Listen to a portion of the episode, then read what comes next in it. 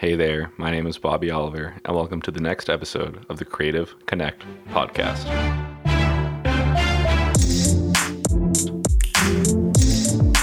Hey everyone, how's it going? Like I said, my name is Bobby, and welcome to this episode of the Creative Connect podcast. In this episode, I'm going to go over one of my favorite meals ever and how the creativity in that meal made it that much more exciting. All right, so this meal I had, I thought was just so special and so unique. So, this is back, still in 2020 actually, when life was like still normal. Uh, back in February 2020 in Saigon, Vietnam, also known as Ho Chi Minh City. And this meal, I didn't really know what to expect. I had heard of this restaurant before we had gotten there, and like I've heard of these experiences before, but again, like I didn't know what to expect. And you might be asking yourself, what was this experience? So, this was one of those dining in the dark restaurants. And if you have no clue what I'm talking about, you're like most people out there. So, essentially, the restaurant I'm talking about is a dark room restaurant. And I find them very unique and very special. And again, I heard about them before, but I never thought it'd actually be something I could do because, well, they're not very common. When you search like restaurants near me, you usually don't see dark room restaurant come up as the top choice anywhere. So you might be asking yourself, where did I have this experience? And the answer to that would be Ho Chi Minh City, Vietnam. So I hop off my motorbike, we're with a bunch of friends, and we go inside, and it's really relaxing. It's really nice. It's nighttime, and it's like pretty mood lighting inside like the lobby area of this restaurant. Before you actually go to your meal, you have your food choices, and everybody has a five course meal, but you actually have no clue the food you're going to be served. So the three different types of meals you could choose from were the vegetarian meal, and then there was Western and Eastern cuisine. So I was with five other friends, six of us all together. Four of us did the Eastern cuisine, two others did the vegetarian cuisine. And it's a five course meal, and again, you have no clue what you're being served.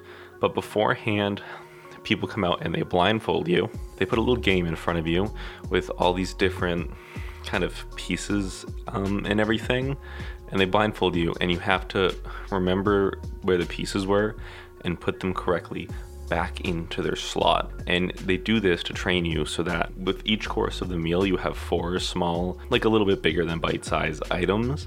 And you go from the top right down left and then to the top left and you eat those all together in order so that you can really discuss and like honestly figure out what you're eating because that's a massive part of the experience at a place like this you're not allowed to bring your phones inside and or anything that can like light anything up. You really have no way to know what you're eating because when i tell you it is pitch black inside it is pitch black. It actually kind of gave me like a minor headache because my eyes were open the entire time but i could not see a single thing. Again, you really have no clue what you're eating, which for a lot of people can freak them out. But for a crazy eater like me, not whatsoever. I was so excited. The biggest thing I was scared of was that we get like, I don't know, a steak or something and I cut my fingers off. So we play our games, we get blindfolded, and to take us up into this room, the waiter, who I've been asked, like, how does this waiter see when he's inside? Some of my friends even thought he like had like goggles on to see. The waiters are actually all blind, which I found very, very interesting and like a really good job. As well as some of the wait staff at the beginning were deaf. We go in, our, our waiter is blind. We all sit down at designated seats, so in case anyone has an allergy or orders specific drinks, those can be brought right to you. You go, you all go into your specific seat, and just weird. Again, it's pitch black. It's one of those things where I feel like when you go to a restaurant, you like remember the atmosphere, what it was like, the people, like looking at the people you were with, and like the food, of course, as well, if the food was delicious.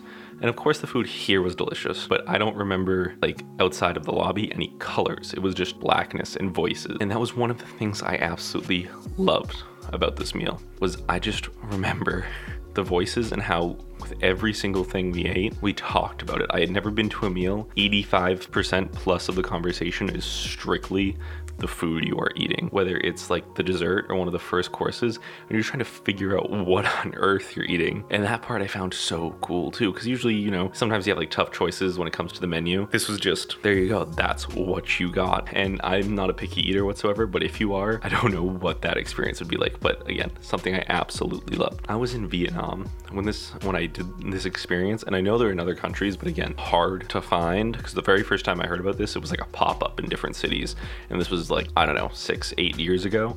The first time I ever heard about one of these, but I hadn't heard about them. And it was just so cool. I loved the experience, but I've said that so many times. So it was really, really delicious. But again, you just remember the voices. That's the meal. And it was just it was just funny too because at the beginning like you might kick someone's foot you it's just like you're laughing you're like this is just such a unique weird experience and it's something you have to do in a group is it the date that's like cute and everything, but I feel like if you can get three other people or like five other people in my case, it's just so much more unique and there's just kind of so much more going on figuring out what is you are eating. And yeah, so for the conga line to go upstairs and all I remember is the blackness and the voices and the food was phenomenal. And I remember like guessing the stuff was really, really interesting because I remember one item thought had this certain thing on it and my friend was like, no, but we get to the end of the meal. And at the end of the meal, conga line back downstairs and your eyes slowly readjust and then they come out with iPads and they show you exactly exactly going through each course what you ate. When you like hit something on the nail, it was just such a cool feeling because I was like, we in my taste buds without seeing anything were able to figure out what I was eating. And it just, it was such an exciting meal. And I feel like this is kind of all over the place podcast so far. But again, it was just delicious. And I highly recommend if you ever get the chance to do this, do it. I know in a lot of other places it can be quite an expensive endeavor, but luckily I was in a place in Vietnam where spending money on food was already a minimal thing. So translating that over to a more expensive meal like this wasn't a big deal because it was just like the price of honestly a slightly more expensive meal in the States. Thank you for listening to this podcast and this just wicked creative meal I had. And I just urge you all to try it someday because it's an experience I don't think you will ever forget and you will just cherish forever. And make sure to bring a couple great friends around or more, and it'll make the experience all much more worthwhile. This has been a New Theory creative production. My name is Bobby Oliver, and I hope you all have a great day.